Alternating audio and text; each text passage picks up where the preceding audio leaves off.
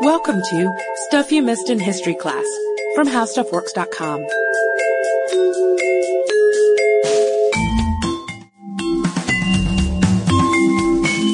Hello and welcome to the podcast. I'm Katie Lambert. And I'm Sarah Dowdy.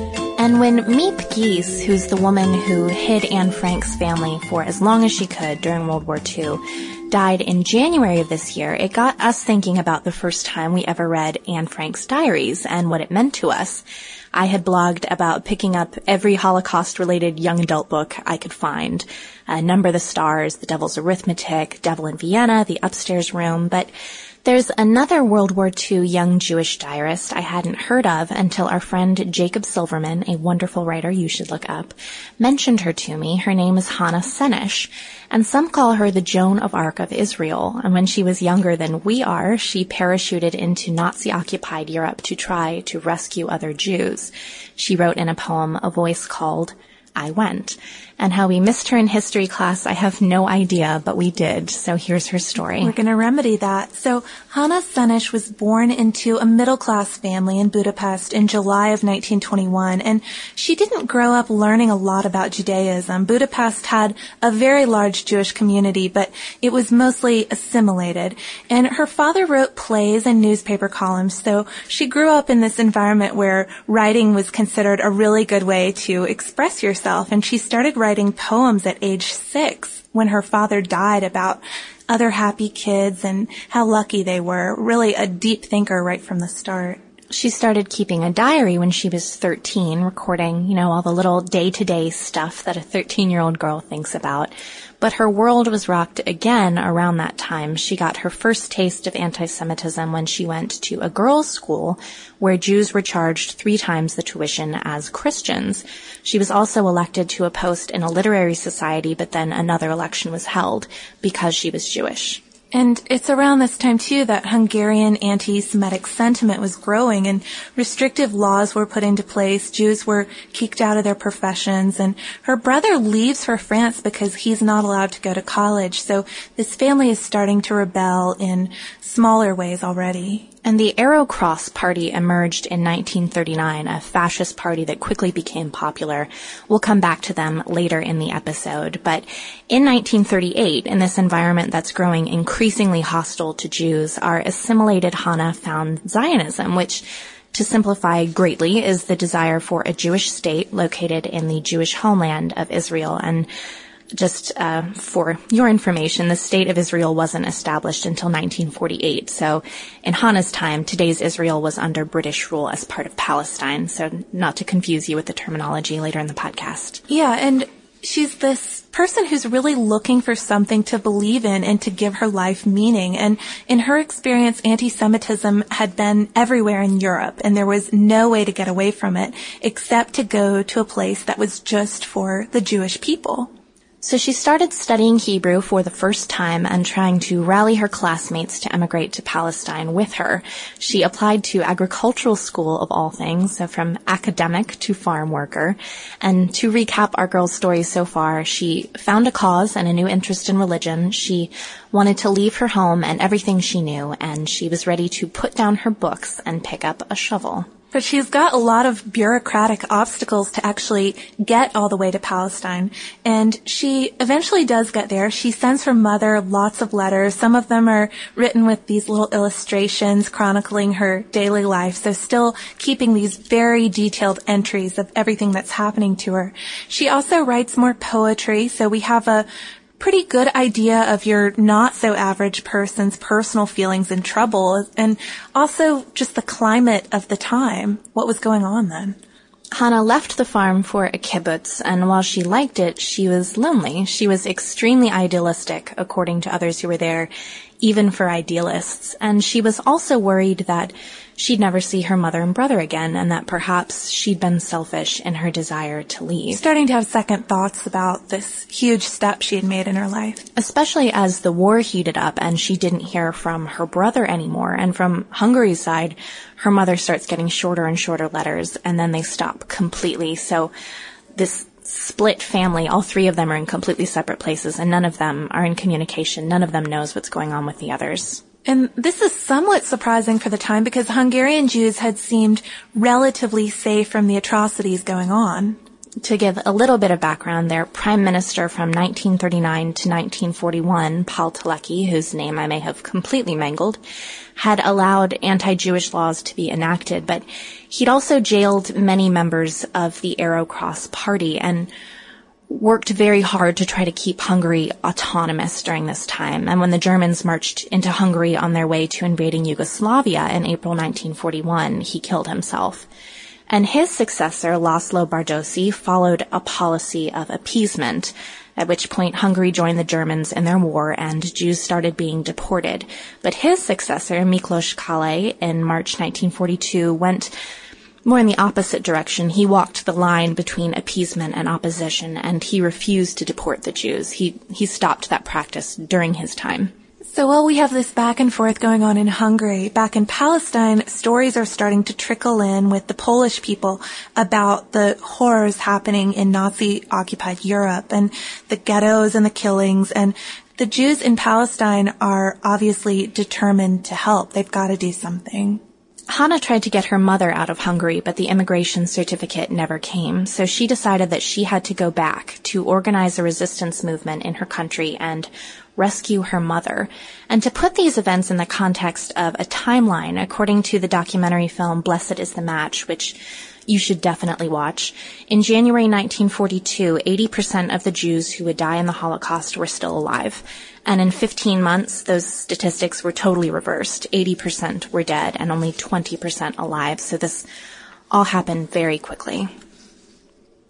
So in response to the final solution, which is starting to go into effect here, wanting to do something to help, Hannah joins the Haganah, which is a Jewish military force. But then she finds another opportunity.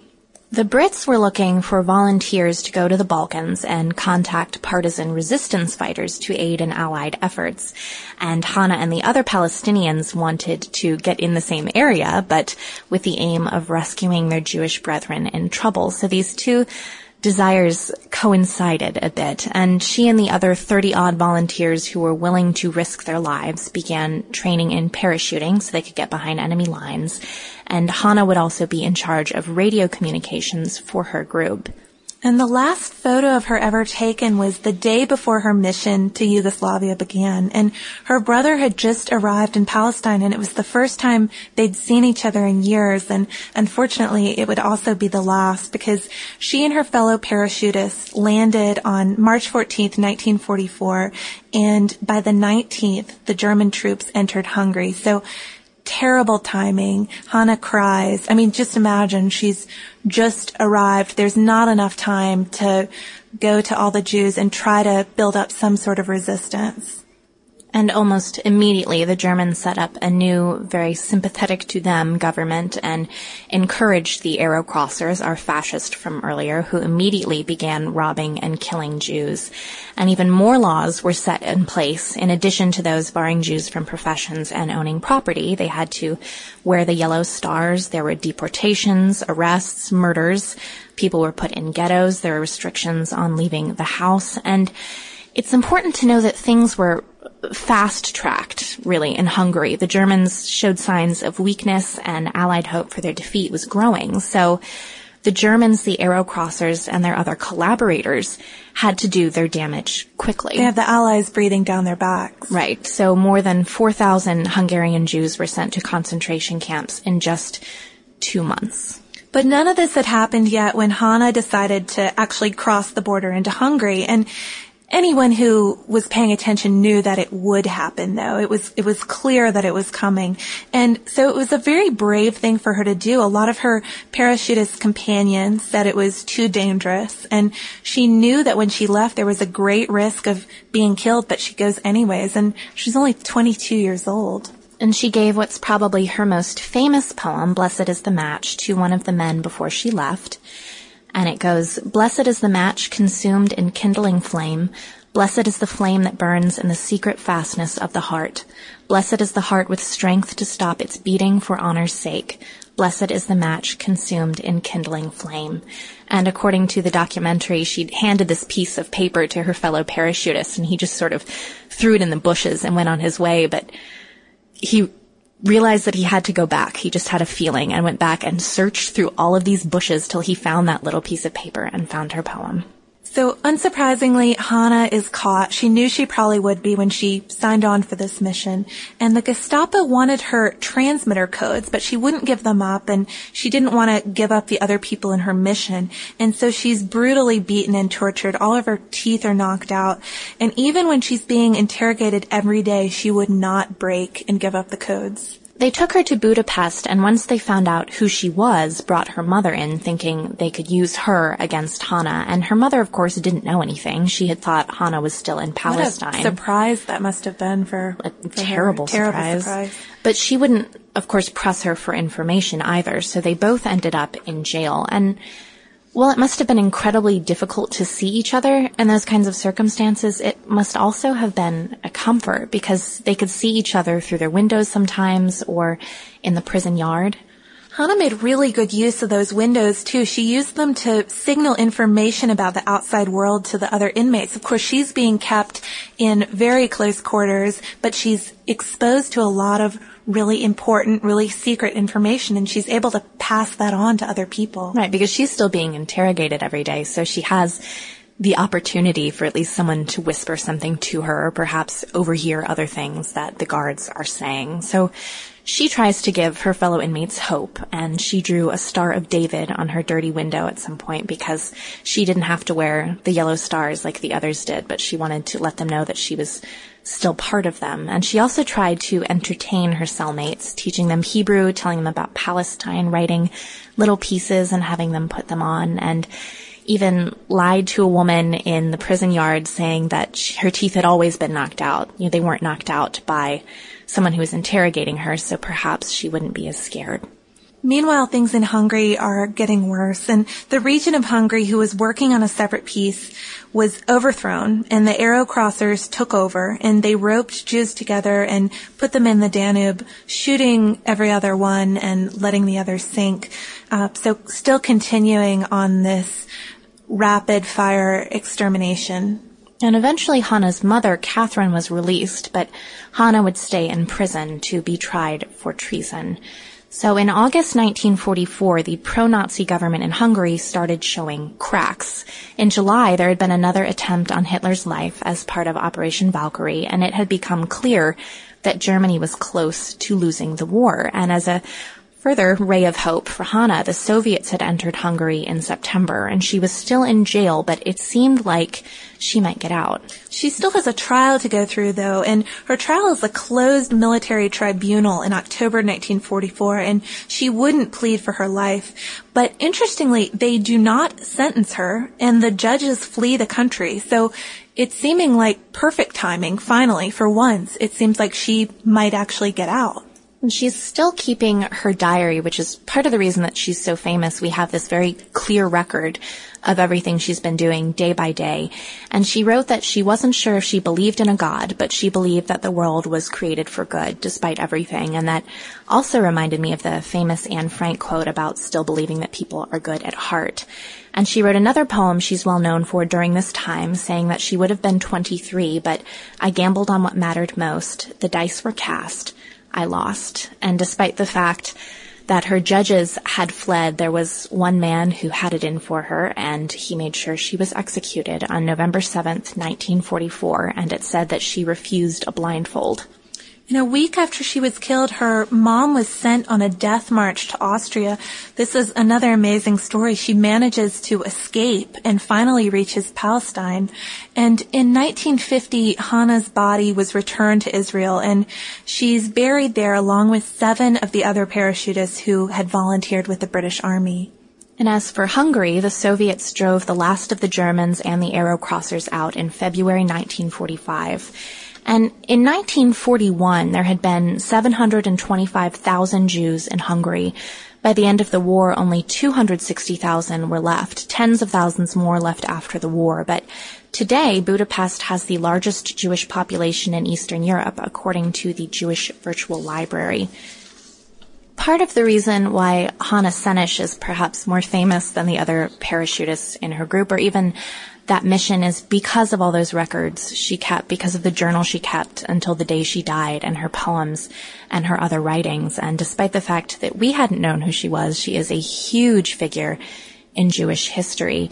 And in times when anti-Semitic sentiment is far from gone, you know, last year there was that shooting at the Holocaust Museum in Washington DC and also last year, the Budapest memorial to the thousands of Jews killed in the Danube was vandalized. The steel shoes symbolizing the victims were filled with pig's feet.